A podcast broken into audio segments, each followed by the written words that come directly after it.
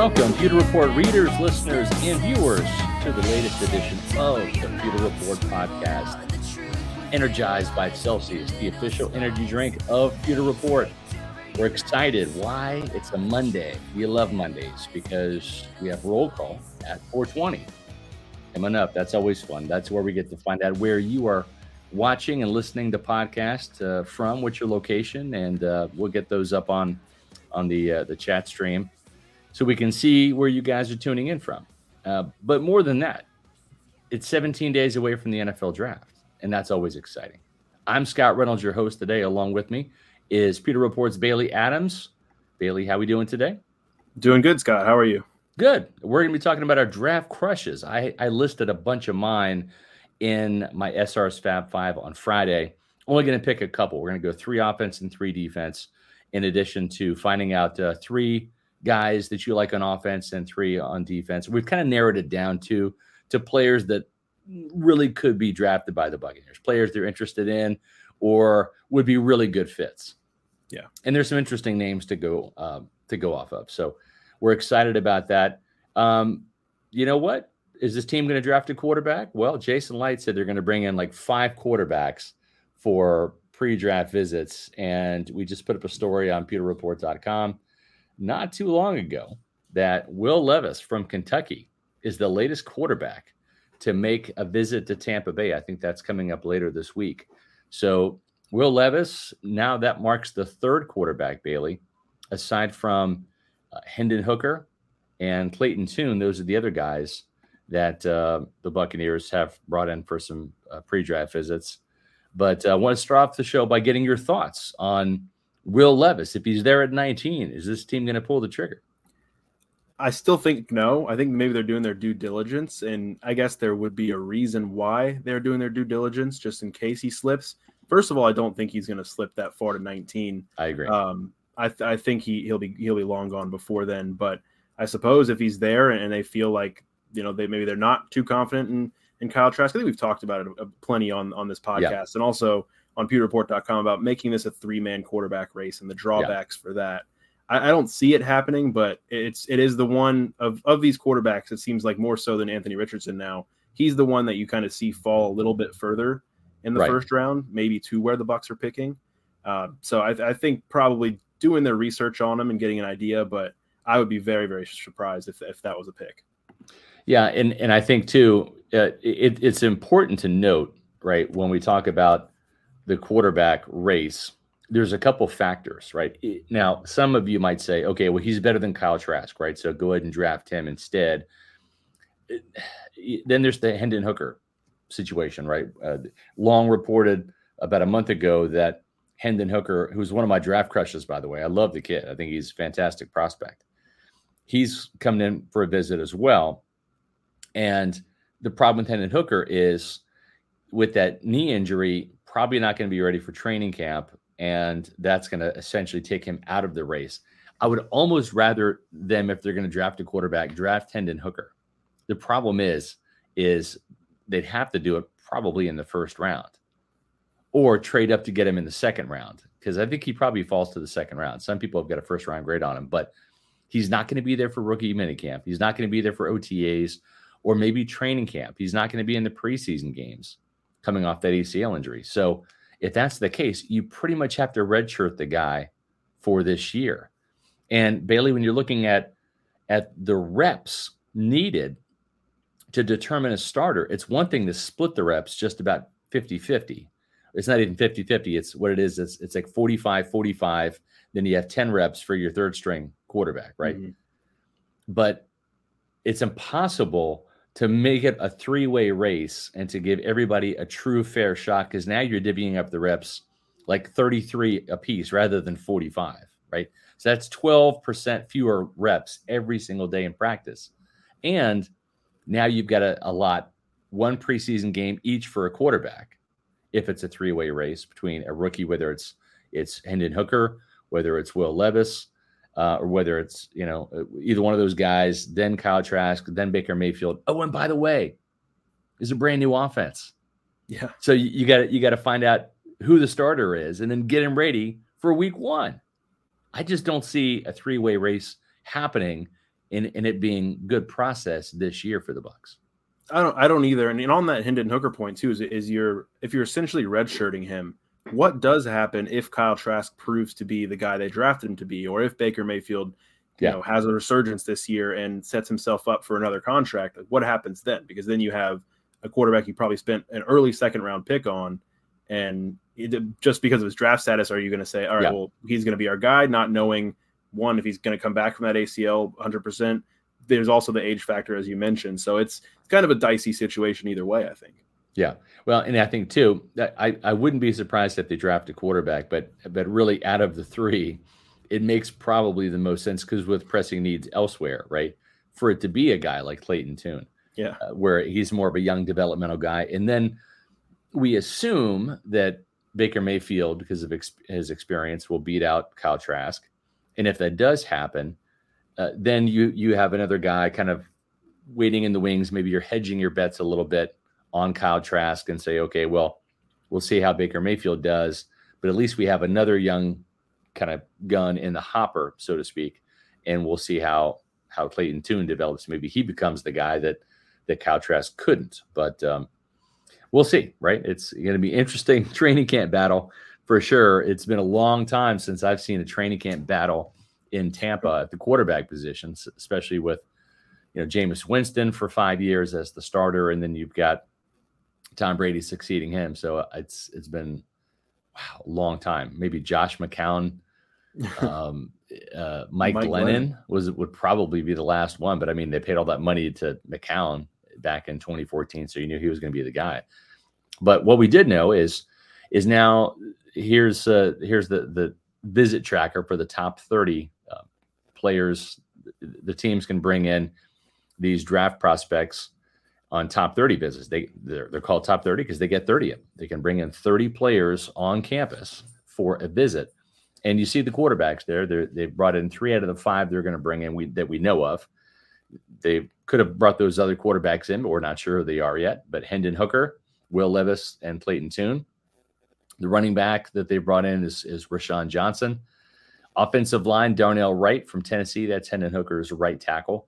Chris Murray at uh, Oklahoma. He played guard, but he'll be a center in the NFL.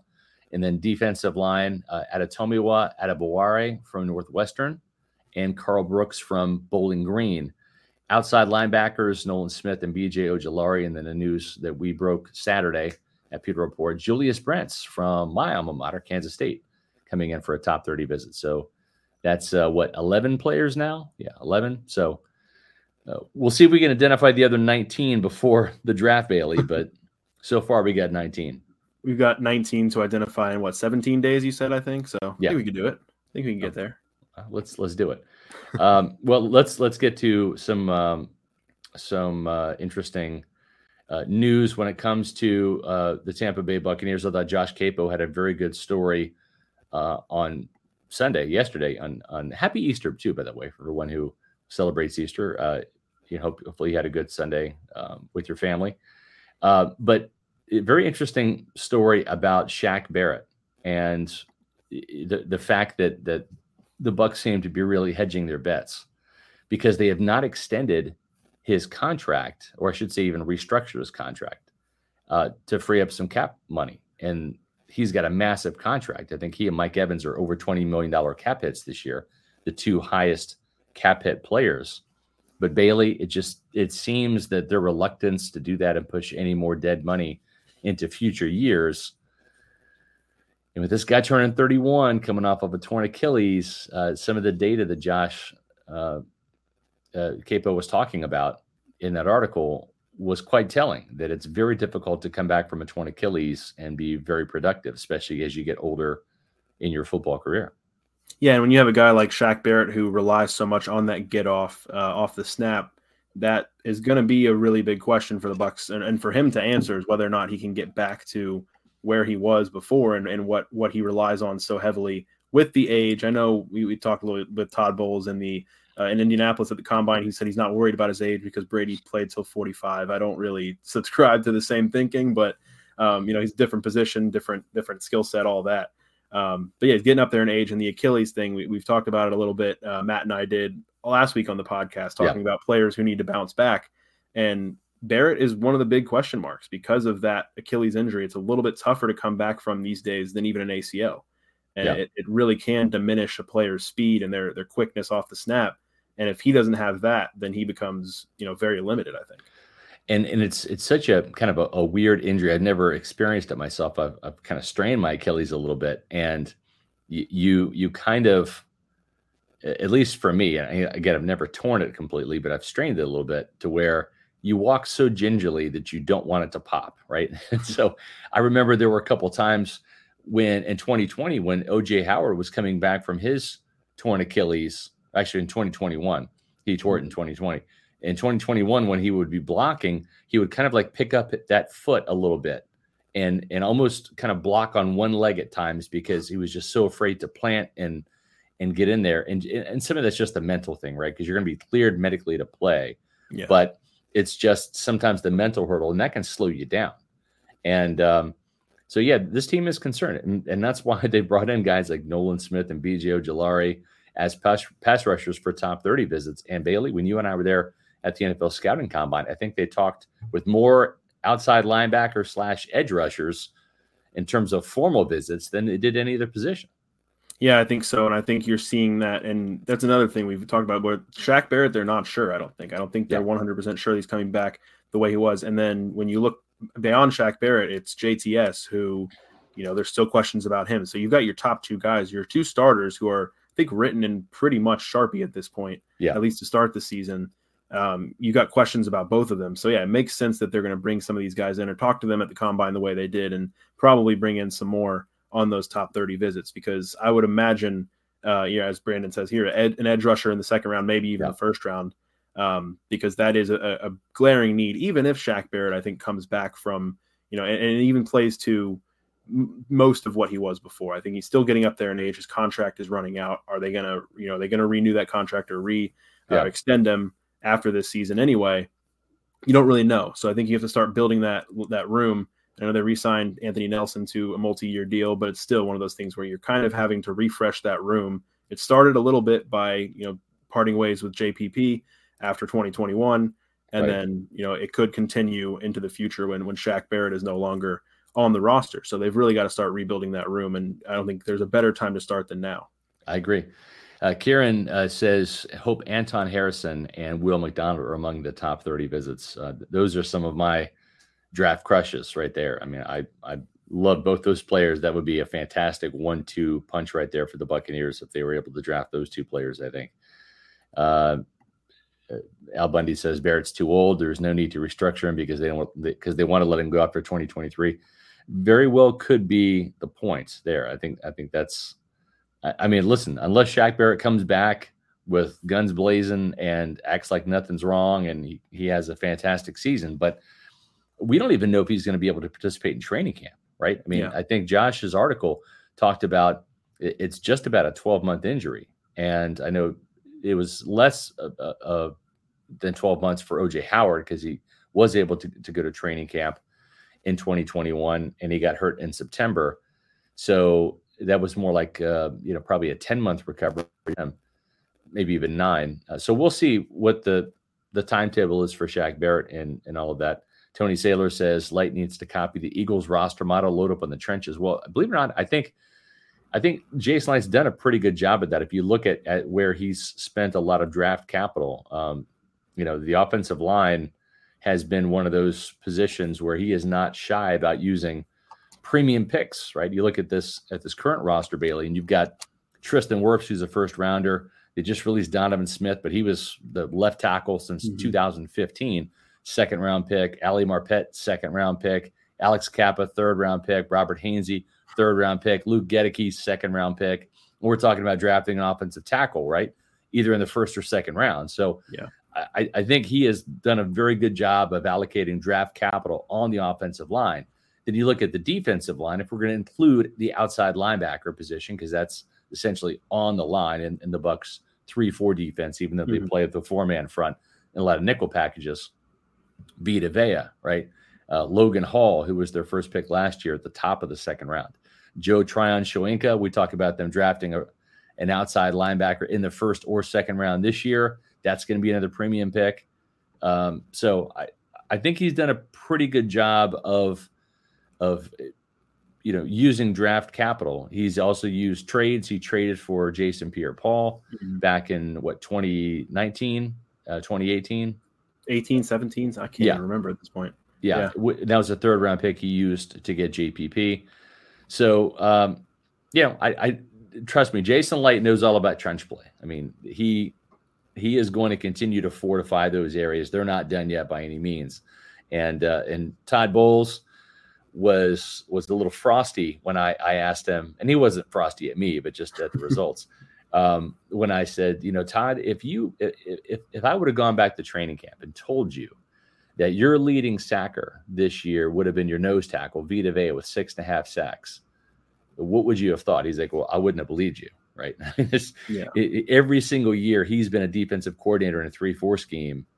He's had, you know, a he's he's had a, an outside linebacker be the leading sacker, and that's that's what it's supposed to be in this defense yeah, you could tell his, his disappointment in the answer because I think even toward the end of the answer, he was like, "Yeah, I mean, we're obviously happy with the way Vita played, but yeah. I think he kind of gave him his kudos, but also was like, we we need more from the outside linebackers." And I think even before that press conference at the end of the season, he talked about needing more sack production out of those outside linebackers and yeah. edge rushers. So I would, yeah, I, I, would think that's a very early priority in the draft. Yep.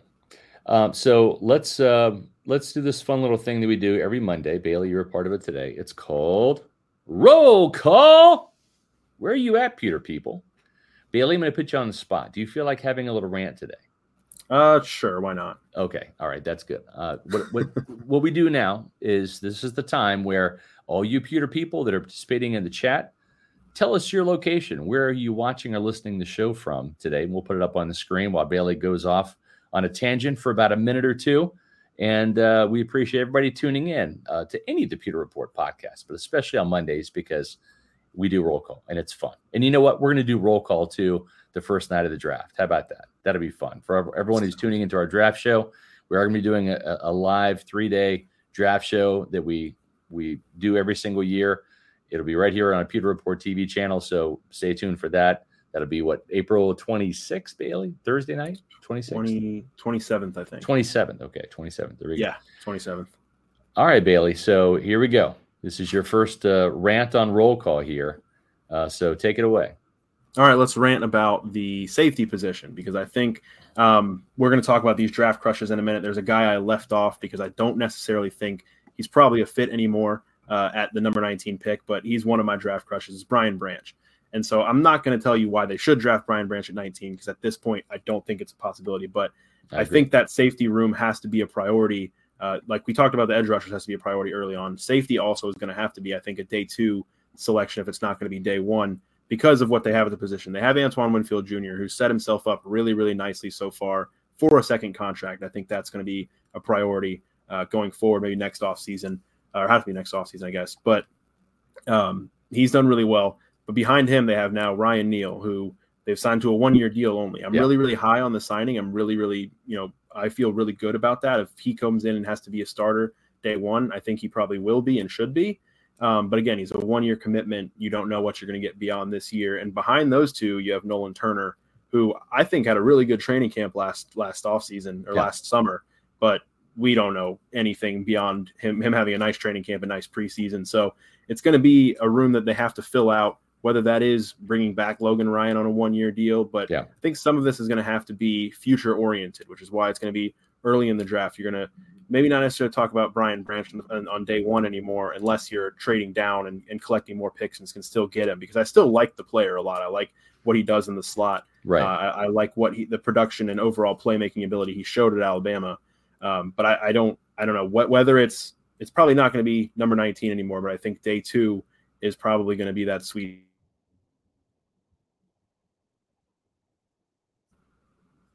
Yeah, it, it sounds to me like like offensive tackle, edge rusher, either first or second round, and then I think that that third position could very well be safety. I I, I agree with you, uh, or or like a, a, what we call a slot safety or a slot corner, someone to really mm-hmm. man that because that is the other vacant spot right now yeah. is that starting slot pos, uh, position where you know when when it was Sean Murphy Bunting, he was a cornerback. Last year was Antoine Winfield, he was a safety. So uh, we appreciate everybody you know, helping us out with roll call. That was fun. Um, want to uh, pass some condolences on to Matt Matera today. He's usually on here with, with Monday. His pop up uh, passed away today, not today, but I think uh, over the weekend. Um, but he's he's not on the show today. Um, mourning the the loss of his 90 uh, year old pop up. So we're sending our our thoughts and prayers and love to Matt and the Matera family, and uh, and we're gonna we're gonna carry on and, and have a, a, fun show with our draft crushes. So Bailey, um, I don't know about you, but I'm gonna start off with my uh, with my top picks first. Okay. Um, my top picks are uh, Fantasy Vibe. All right orange sparkling, and one of my absolute favorite kinds of flavors in the afternoon, the sparkling lemon lime. Now, of course, I'm talking about Celsius, not my draft crushes. These are my Celsius crushes. Maybe I should have said that at the top. But listen, folks, if you're looking for a fantastic tasting energy drink that's going to give you the energy without the sugar crash, well, you found it in Celsius, the official energy drink of Pewter Report. Uh, why? Because there's no sugar in Celsius. That's what makes it awesome. Is some of these other energy drinks they have sugar in them, and then you get that rush of energy, and three or four hours later, boom, you're crashing hard, and that's no fun because you want the energy to sustain you. I have never ever crashed off of a Celsius. Uh, it's absolutely fantastic. The only thing better than the energy you get from Celsius is the flavor. Holy smokes, folks! Whether it's that new um, uh, fantasy vibe or the original vibes, the Arctic vibe, the peach vibe, the tropical vibe, or any of the tremendous Celsius flavors. And they have a new flavor that's coming out. I was on the call with Celsius today. I'm not going to say what it is today, but it's coming out and it sounds incredibly awesome. It's a new vibe flavor. So stay tuned for that, folks. But uh, where can you get Celsius? Well, there's two places that I can point in your direction. Number one, you can order it on Amazon and do the subscribe and save, which I recommend.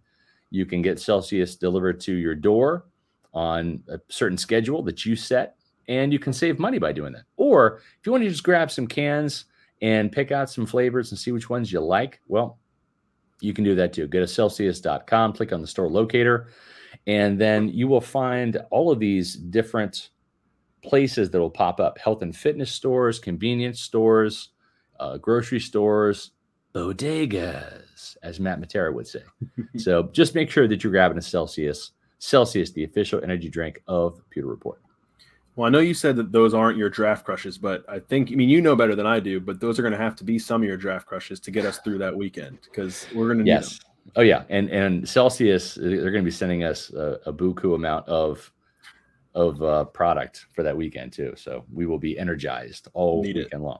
Yeah, it's yep. it's a fun show, but it's very taxing. It's we're going to be live, folks. Uh, if you haven't seen our, our draft shows that we do, it's Thursday from 7 p.m., which is an hour before the draft, 7 p.m. till midnight, and then on Friday, which is day two of the draft, draft starts at seven, but we go at six. So that's from 6 p.m. till about midnight. And then Saturday it starts at noon. That's what time the day three of the draft starts. We'll be on at 11 a.m. because we get an early jump on things. So we'll be on from 11 a.m. till like five o'clock or whenever the Bucs make their last pick. So yeah. So I'm I'm trying to line up like Sucrets or Chloraseptic or something as another sponsor because like we're gonna need it with our sore throats afterwards. But yeah, it'll be fun. I think so. Should be fun. Looking yeah. Yeah, well, let's um, let's let's dive into our our draft crushes here, Bailey. And uh, most people probably read mine of Fab Five. I'm going to talk about mine a little bit later, but I'm going to let you start with some of yours because uh, we'll start with the defensive guys first because defense wins championships and it's more fun to talk about defense, right? Yeah. But um, I've got to say, uh, one of the guys that you had on your list I think is really, really good. And I like him a lot. His name is, say it. Felix Anudike Uzomah. Boom, you nailed it. Good job. From? From Kansas State, K State. Kansas State. Yeah, there you go. Yep. Um, yeah. I'm, I'm a big fan of, of Felix. I think um, what I, I don't think I realized until later after, you know, watching him and learning a little more about him is he's young. He's really, really young. Yeah. Uh, he's, I think he's 21 years old um, coming into the league at 6'3, 255, a really, really ideal size for the position. um, and he has the production to back up where I think he's probably going to fall in the draft, which is pretty early. I know I've, I've seen some round one grades, I've seen some round three grades. I think it's somewhere in that sweet spot in the middle. In 19 and a half sacks in the last two seasons, eight yeah. forced fumbles. PFF had him at 89 pressures in the last two years, and you know he has he has good bend. He's an immediate plug and play guy, which is interesting with what we just talked about. I think with the Bucs uh, edge rusher position because of the question marks there. If they needed to throw him into the fire as a rookie, I think he would be able to handle it pretty well. Um, mm-hmm. He is. He's just he got those those sacks and turnovers over the last couple years, and and really really just a perfect outside the tackle guy. Um, and the Bucs have been lacking. Not that they've been lacking. Um, they lacked this past year. They lacked production out of the edge rusher yeah. position. Not that it's happened in the past, but I think the last couple years, especially, have been lacking in turnovers and um, you know getting after the quarterback not the best this past year.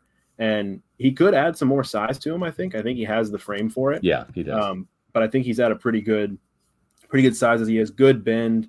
Um, his athleticism and speed is good. I think just all around he is a a pass rusher that I would love to see in that Bucs uniform and the in the creamsicle uniform at one point this year too. But, That's right. Um, yeah, I'm sure. I'm sure. I'm not telling you anything that you don't know about your own K State Wildcat. I, I do like him, and I would not mind one single bit if Felix Anudike-Uzomah ends up being a Tampa Bay Buccaneer. However, I'm not just beholden to Felix. There's a lot of edge rushers I like this yeah. year. Derek Hall from Auburn, uh, Will Anderson um, from I'm sorry, Will McDonald. Yeah, Will Anderson. Sure, why not? Will McDonald. 19 from, would be good value for Will. That Anderson. would be tremendous value. If Jason Licht pulls that off, I mean, he's already got general manager of the year in the bag. But no, Will McDonald uh, from Iowa State, I, I, think is is also a tremendous fit for the Buccaneers, and probably in the second round as well. So there's a lot of guys I like. I'm not going to just be zeroed in on Felix, but yeah, th- that's that's a strong start right there, Bailey. I'm going to give you props for that. So. Um, I, I, do think Felix has got some upside. He is young, like you said. Uh, he's already 255. I think he probably tops out around 260, but probably a little bit more rocked up. Mm-hmm. Um, Kansas State's strength conditioning program is not as robust as uh, you know as you're going to find. I mean, if you put Derek Hall right next to Felix Anudike-Uzomah, one looks more like a football player than the other. Yeah, that would be Derek Hall. Not that muscles are everything, folks, because I mean this team's had their share of bodybuilder types that haven't amounted to anything. But I'm just saying that that's a that's a pretty good start. Speaking of rocked up, though, this guy right here, man, your second guy. Yeah, Sydney Brown. Um, Sydney Brown. It's funny because I will spoil it a little bit as the next two guys are both from Illinois. Um, but Sydney Brown at 5'10, 211 kind of has similar size, I'd say, to Antoine Winfield Jr. I think Antoine's yeah. right around right around that. Um, well, I think more of a traditional safety. He's very physical, and he also was a playmaker. It's kind of the best of both worlds there. He had 10 career interceptions at Illinois. He had six last year. Yeah. Um, and he does, he's, he's spent some time here and there um, mostly in in the box. I think he had he had 444 snaps uh, playing in the box last year, as, as, a as opposed to 60 as a deep safety.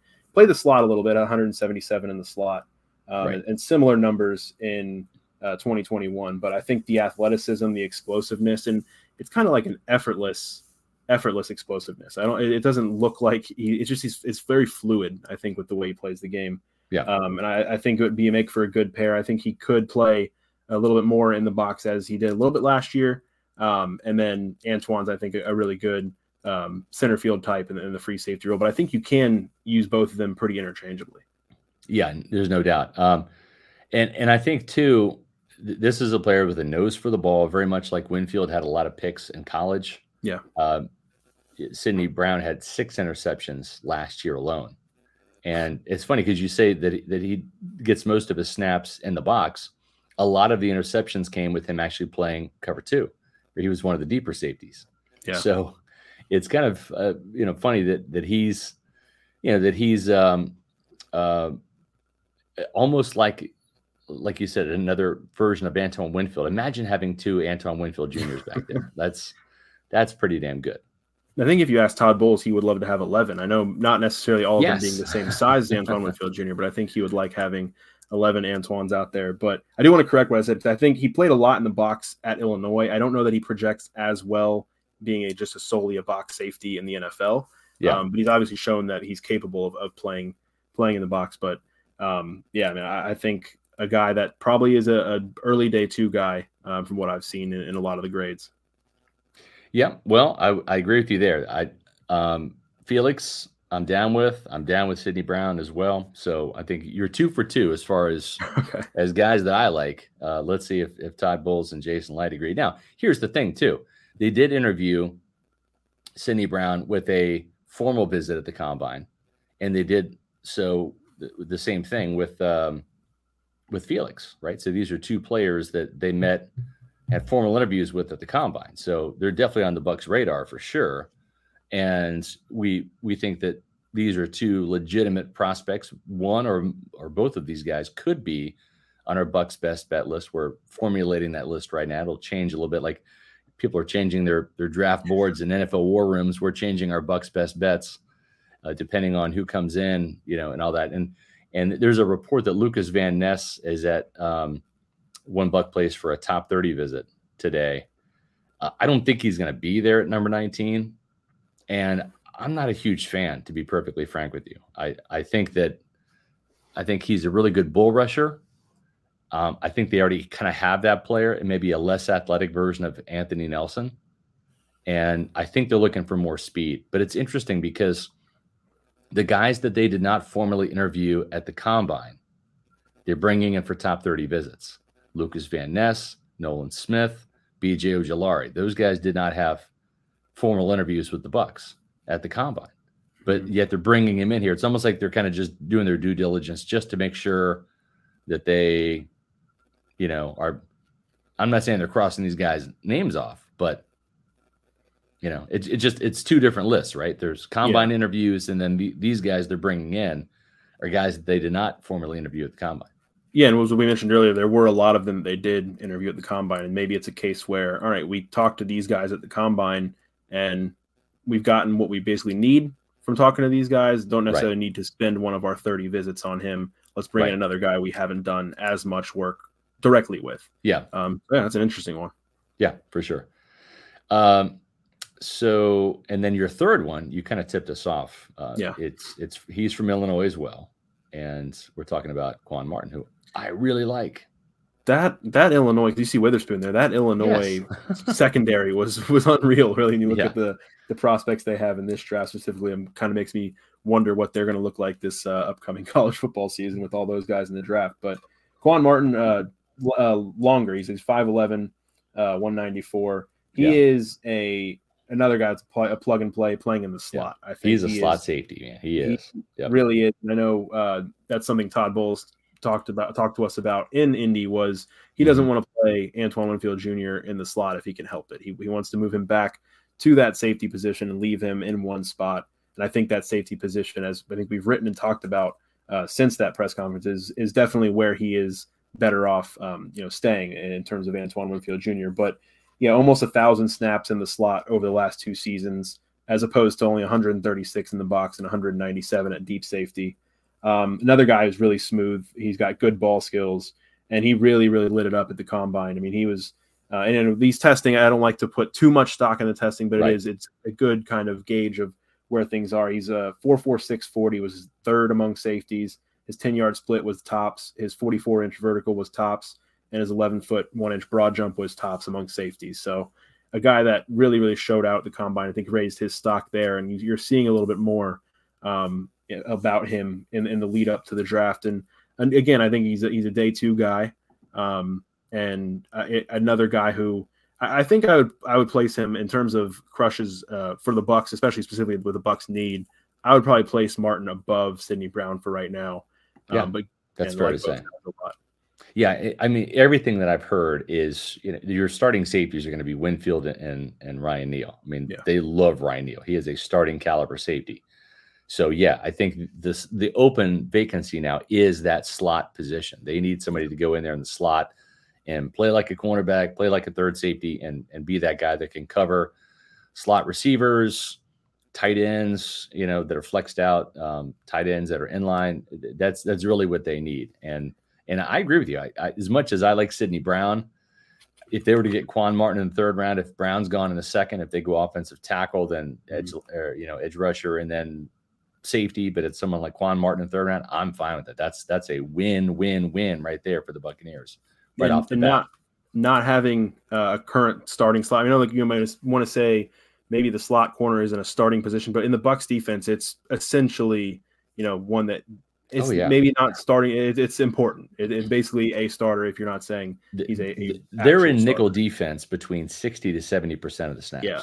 the entire season so yeah i mean you're, you're talking about uh you know pretty much a full-time player really. Yeah. uh in, in this day and age. Now back in the 80s or 90s you're in base defense at least half the time if not probably 60 percent of the time. But the, the, the passing game has taken over. You're seeing more three and four wide receivers and you're also seeing more more tight ends like the Travis Kelce's, the George Kittles, those types of players that you really need a slot player, whether it's a safety or a cornerback, to cover those because, and you know, you only have maybe two athletic linebackers. Most teams don't have a third Yeah. that can really get out there and cover and do those things. So, in this day and age, you're in nickel more than you're not. So, Yeah. I, I agree with you wholeheartedly.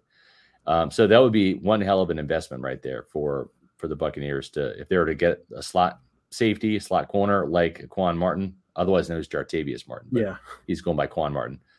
Uh, that would be a tremendous investment, and you know where you can make your investments uh, work for you at, at AMuni Financial, of course.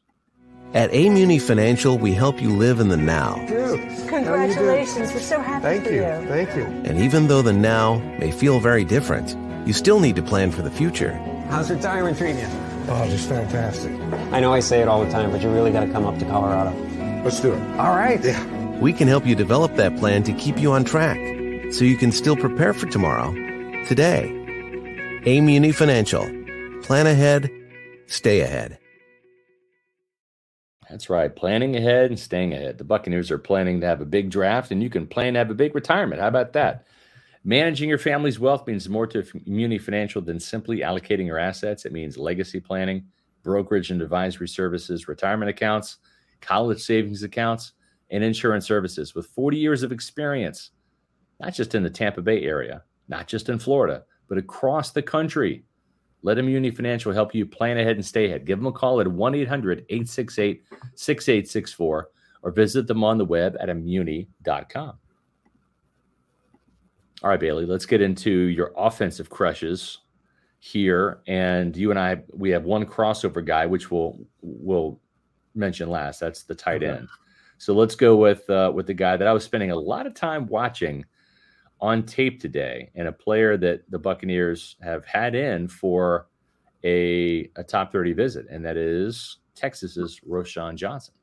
Yeah, Roschon, I think is we kind of were figuring this out in the in the Pewter Report group chat. Maybe I think on Saturday. We all just kind of started talking about him as a prospect, and seemed like collectively we were all like, all right, he might be a, a consensus uh, favorite of some of ours.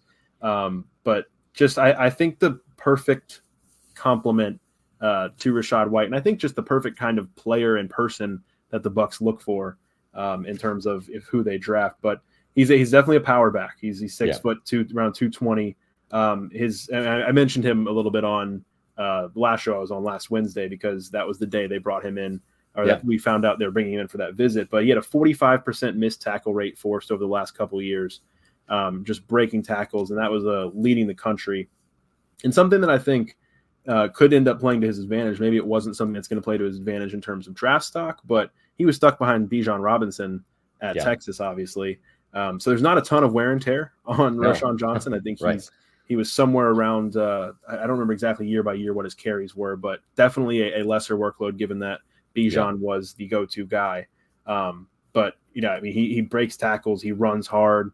Um, you know, maybe not the fastest guy, doesn't have the breakaway speed, but Yeah. I don't think, and, and and to an extent of what the role that he would need to play is, he wouldn't need that breakaway speed Right. um, for what the Bucs would need him for. But just uh, it, it feels like something that he he has a skill set that would complete the Bucs backfield. And what I mentioned with the character stuff is that you know being stuck behind a star running back like Bijan Robinson isn't easy. And I think especially with the transfer portal era that we're in, guys are transferring out all the time if they're not getting the snaps they think they should get. Right. But you know his coaches and even Bijan at the at the combine said that Roschon was the best teammate he's ever had.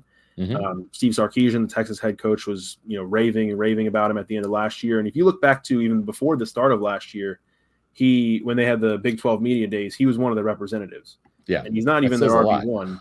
Yeah, Right. you only take I think three guys for for those media days, um, and so to have him there and and you know peg uh, peg him as one of your leaders, um, even though he is uh, your your RB two, it was it said a lot about I think who he was for that locker room in that program. Yeah, there's no doubt about it. Uh, and the interesting thing is, he was a former quarterback at uh, at Texas, and and then he, you know, lost the job, and and so he moved to running back. They really needed him when Bijan Robinson got hurt for most of the year a couple years ago. And the funny thing is, is I, I watched every single catch and carry from 2021 and also 2022 today. And I started watching the 2021, and I'm familiar with them because I'm from Big 12 country, so I, I've seen him and Bijan destroy K State a couple times. and glad they're out of there now. Um, but actually, glad Texas is out of the Big 12 after this year. So I'm just Yeah. gonna say that. Yeah. Bye, bye Texas, bye Oklahoma. Welcome UCF, charge on. So, um, yeah. So Bailey's a knight. I'm a Wildcat, so we're gonna have fun little bets, uh, not just in football but basketball, a couple times a year. So it'll be Oh. fun. I was hoping to avoid basketball. Yeah. um, but the thing with with that is, so I'm watching Roschon Johnson, and I'm watching the 2021 film, and I'm like, eh, okay, like, eh, all right, like, okay, that was a good run, you know. Eh, Honestly, I thought his best carries came out of the Wildcat when he was getting the ball directly snapped from center, and and so I watched the 2021 film. I was like, okay, like, all right, he's good back. And then I watched the 2022 back, and wow, the difference the the growth in one year, right? Because this guy has not been playing running back very long. We're talking just a couple of years, but the growth, the moves, the stiff arm that he unleashes in 2022 with great regularity, it's just it's incredible how much growth I saw on on film. Again, like you said, it's a limited number of snaps because he's playing behind Bijan Robinson, who was healthy last year, right? So, Yeah. but I mean that stiff arm is lethal and wicked, and he's a strong dude. I think this is a guy that he can be a thousand yard back in the NFL. Probably not as a rookie. It's going to take him a little bit of time to continue to learn the position and to adjust. But listen, if the Buccaneers drafted him, I I would not poo poo that pick at all. I, I would be fine with it. The interesting thing though, Bailey, is is is they would they'd have to essentially burn probably a third round pick Yeah. on him. And they've drafted Rachaad White in the third round. They drafted Ke'Shawn Vaughn in the third round. They drafted Chris or Charles Sims back in the third round. So if Jason Licht's going to draft a running back, it's going to be in the third round. Like he's already put that out there. Yeah. Um, does this team need a, a running back in the third round? Probably not. That's that's where it gets kind of dicey because you look at a lot of the grades for him are even fourth round. You know, a Yeah. lot of people are saying fourth round. They don't have a fourth round pick. That's right. So if Yeah. it would either be something where they have to pick up picks somehow, or pick up a later third round pick, pick up Yeah. a fourth round pick. Where, where they are in the third round right now, I probably would prioritize another position. Right. But I guess just depending on way, the way the board falls, it, it all depends on that. And But if he's like, you know, if, let's say they have a second round grade on him, right? Let's say they love him. I mean, he he might be the standout player on their board at that time if they're going best player available. So yeah, if they stick to your board, that's one thing. I just remember them drafting Ke'Shawn Vaughn in the third round, and I was like, what? As like a fourth or fifth round pick, but they didn't have a fourth round pick at that time. So Yeah, I, I remember saying in the group chat the other day that because like there's a ton of running backs that I like, there, there's probably going to be whoever they end up drafting. If they draft a running Yeah. back, it's going to be someone that I'm just way off the board for me. Like, not that Yeah. I don't like them, but that's somebody that I didn't spend a lot of time crushing Yeah. on in terms of the draft. And Yeah. it's happened quite a few times now, um, Right. in, in the Jason Licht era. So if it Yeah. happened again, I wouldn't be so surprised. Exactly. Well, this guy right here, that's and we're not talking Sydney Brown now. We're talking uh, Ibrahim Mohamed Ibrahim from uh, Minnesota. If if they draft him in this man, this guy is an absolute banger and a bruiser. And I think he's he's that type of angry runner they're looking for. He's not a splash guy, he's not a dash guy, he's more of a bash guy, but this guy could be a nice one-two punch if they don't go with with uh Roschon Johnson there. Uh, so let's let's carry on with um not Jason Voorhees, because that would be from Friday the 13th. We're talking about Andrew Voorhees, but the similarity between Jason Voorhees and Andrew Voorhees is Jason Voorhees is dead, and Andrew Voorhees' knee is dead right now. It's Yeah. trying to make a comeback because Unfortunately, this guy, who was probably a second or third round pick, he was definitely going to be a day two guy at a USC, tore his ACL at the combine doing on field positional drills, which was a shame. But the thing is, is he didn't just curl up and, and go home. He busted out 38 reps on the bench before he left the combine. So, uh, you know, he's he's strong, incredibly strong. Um, played, I think, what four years there, maybe five years at USC. I think he was there for six years. I, I lost you there Yeah. for a second, so I don't know if there was some kind of weird cutout, but I think he was there for six years. Yeah. I- I- He's So- got a ton of experience, uh, very good mover, strong, uh, would be ideal for this Dave Canales West Coast offense, or not, I shouldn't say West Coast offense, but wide zone offense. They ran a lot of that at USC. Um, I, I love the pick. Now, the thing is, is you're going to be investing a pick in a player who's literally going to be redshirting this year. Yeah, But this is a starting caliber guard, right? Um, Yeah. When he's healthy. that's when I when I sent this over to you as one of my draft questions. I was like, if you if you need me to to swap him out, I can. I just because I, I don't know that the Bucs would necessarily are in a position to where they can make a I guess what you would call a luxury pick given the the injury situation. He's not All right, but uh, if he's there in the fifth round and you and you draft him in the, in the fifth round, yeah, and you're you're getting a future starter there, like I, I don't have a problem if Jason Licht does that. Right, and and I think that would be almost. I think whoever gets him, especially if it's if it's later like that, it's going to be a great value. It's going to be a steal. Um, and I think it, you're looking at the Bucs. If they do that, it's this season they're piecing together their guard position with, um, you know, whether it's Goedeke, Leverett, Hainsey, Stinnie, whoever it is. Yeah, Um, you piece it together this year, you figure that out. Maybe you find one who's going to be a longer term starter, and then next year you plug in Voorhees as the guy that's now fresh off of his his injury and fully recovered from it. Yep.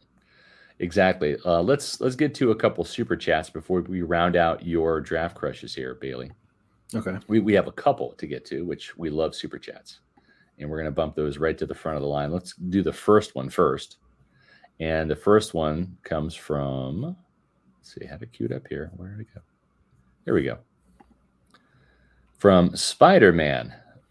What are your thoughts on Austin Hooper's comments stating that the Browns higher ups made up comments about Baker being immature so they could get Deshaun Watson? Um, wouldn't su- wouldn't surprise me one bit. The Browns are going to Brown, right? That's, that's what what bad franchises do. Yeah. But Jason Licht and his scouts did a thorough job. Rob McCartney, who heads up the, the pro personnel department, John Spytek, they talked with a lot of coaches at multiple stops that Baker had from Carolina to LA last year, and of course with Cleveland. They said he was a great teammate. They said Baker Baker, Baker Mayfield was a great teammate, no character issues, nothing like that. Very competitive guy, wants to win, good leader. So I, I think that backs up what Austin Hooper is saying, right?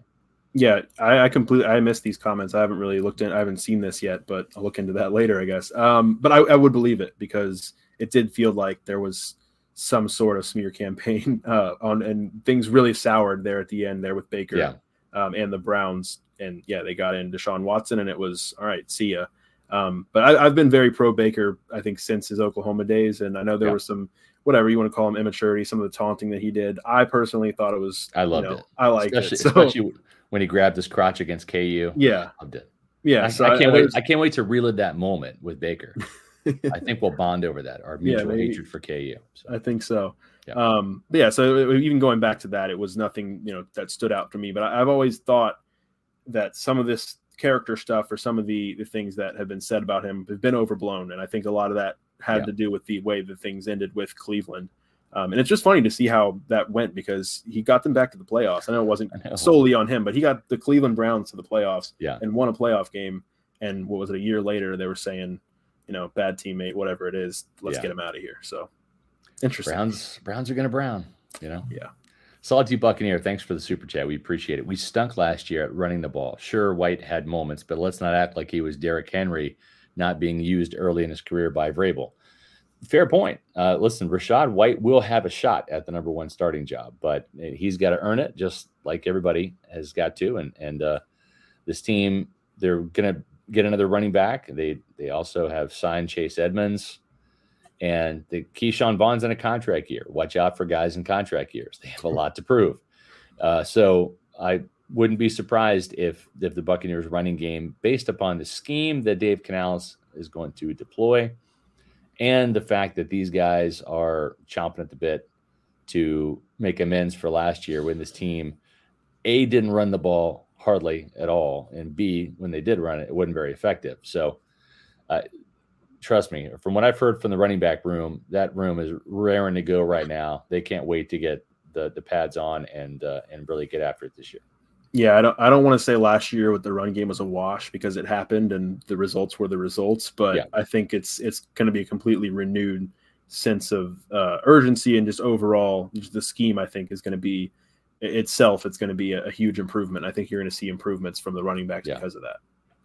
All right, uh, I want to say uh, Surreo Southpaw won't allow me to super chat in Jamaica, which is stupid. So uh, we we appreciate the effort, and I'm not sure what the conversion rate would be in the Jamaican economy to America, but uh, Mr. Southpaw, if you have a question, I'm happy to answer it here in the, Yeah. the remaining nine minutes we have. So Let let us know who we need to talk to about getting super chats going in Jamaica. yeah, we'll get right on that. A um, couple of other uh, things here too. Just a, question from uh, my Overland Park buddy Christopher Oxentine. Scott, I'm coming to Kansas City for the draft. No, I've actually never been to the NFL draft. We're so busy at One Buccaneer Place, otherwise known as the Advent Health Training Center, that uh, I really don't have the luxury to go there. Um, my daughter Ellie, who goes to K State, she's wanting me to go to the draft this year in Kansas City, and I said, "Uh, "Sorry, I'm working.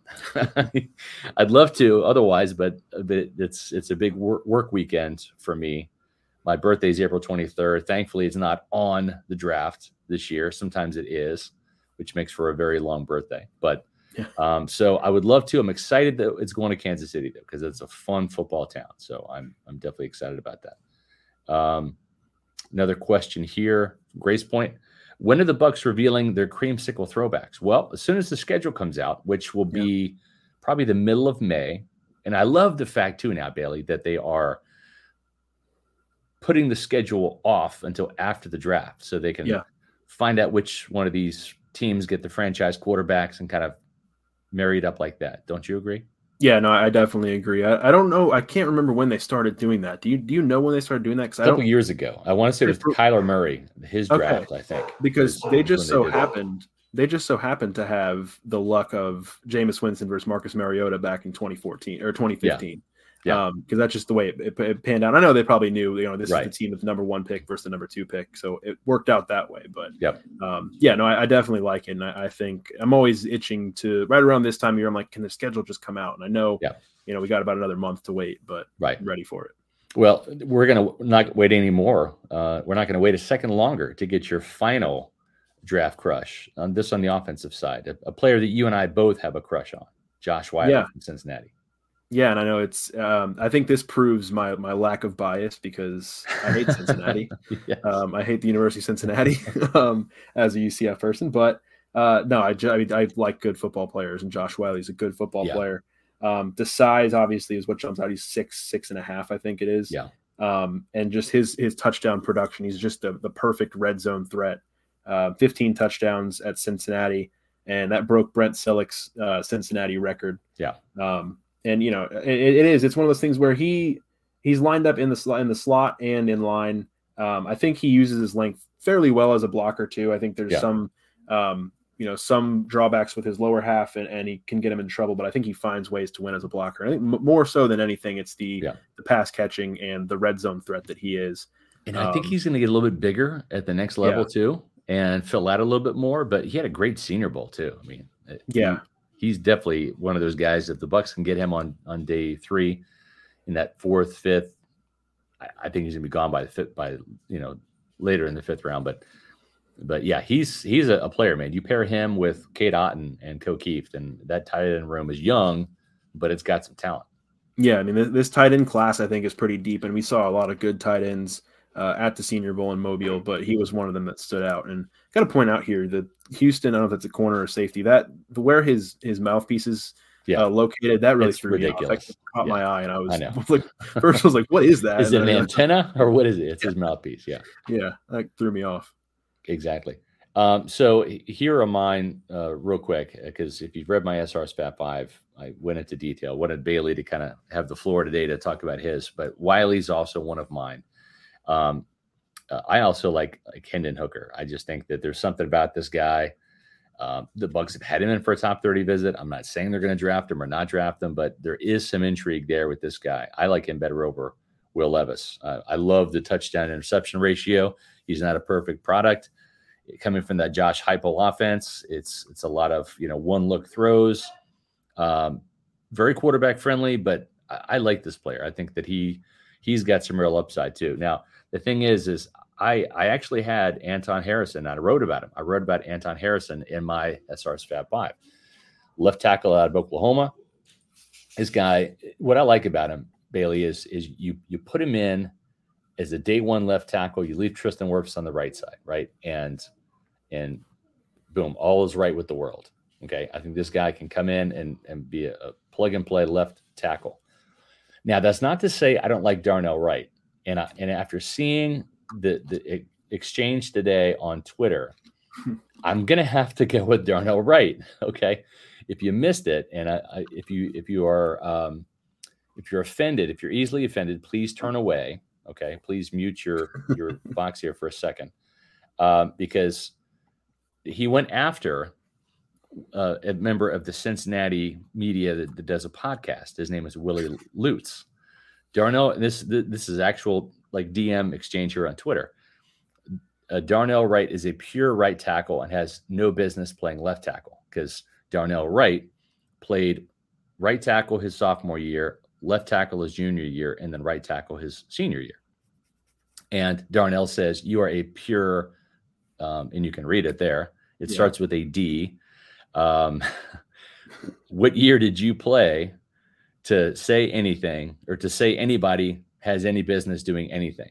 So basically, that's that's what we have to put up with the media sometimes. Is people say, well, well, when did you play football? You know, whatever. Okay, I get it. Now, apparently, Darnell kind of made up on Twitter, and he says probably a little heavy on the specific choice of words. Hey, I'm no choir boy, but this is when someone says I can't do something. It really grinds my gears, Willie Lutz. It's all good.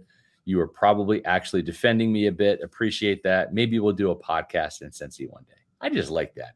I like the start. I like I like the aggression. The I'm going to kick your ass, you know, and and then I like to finish the hey, listen, you know, yeah. Uh, maybe we'll do a podcast one day. I like Darnell Wright. This this is he's if the Buccaneers end up with Darnell Wright or Anton Harrison in the first round, I'll be happy man because I think both these offensive tackles can play. Um, heading to the defensive side now. Um, Will McDonald from Iowa State is is a is my draft crush. Um, no offense to Felix Anudike-Uzomah, I, I love him because of his Wildcat roots. I've just seen Will McDonald destroy Kansas State and other teams in the Big 12 enough. I'm ready for him to leave and go to the NFL. and if it would be for the Buccaneers, all the better. I think they could use a big time edge rusher like that.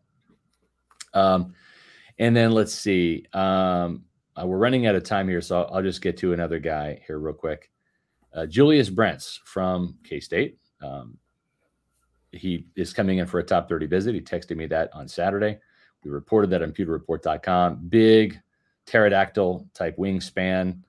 I think he's got like 10 foot long arms, like Freddy Krueger, like in the the alleyway scene from the the old uh, Nightmare on Elm Street. Perfect Todd Bowles type corner six foot three, 198 pounds, four interceptions last year, arrow pointing up with this guy. And uh, I just, I, I, like what he brings to the table. Uh, Todd Bowles was at the K State Pro Day and obviously likes Brents enough to bring him in for a visit. Uh, Teddy says, being a Bucs fan on Twitter is accepting the fact that the Pewter Report account is also a K State account.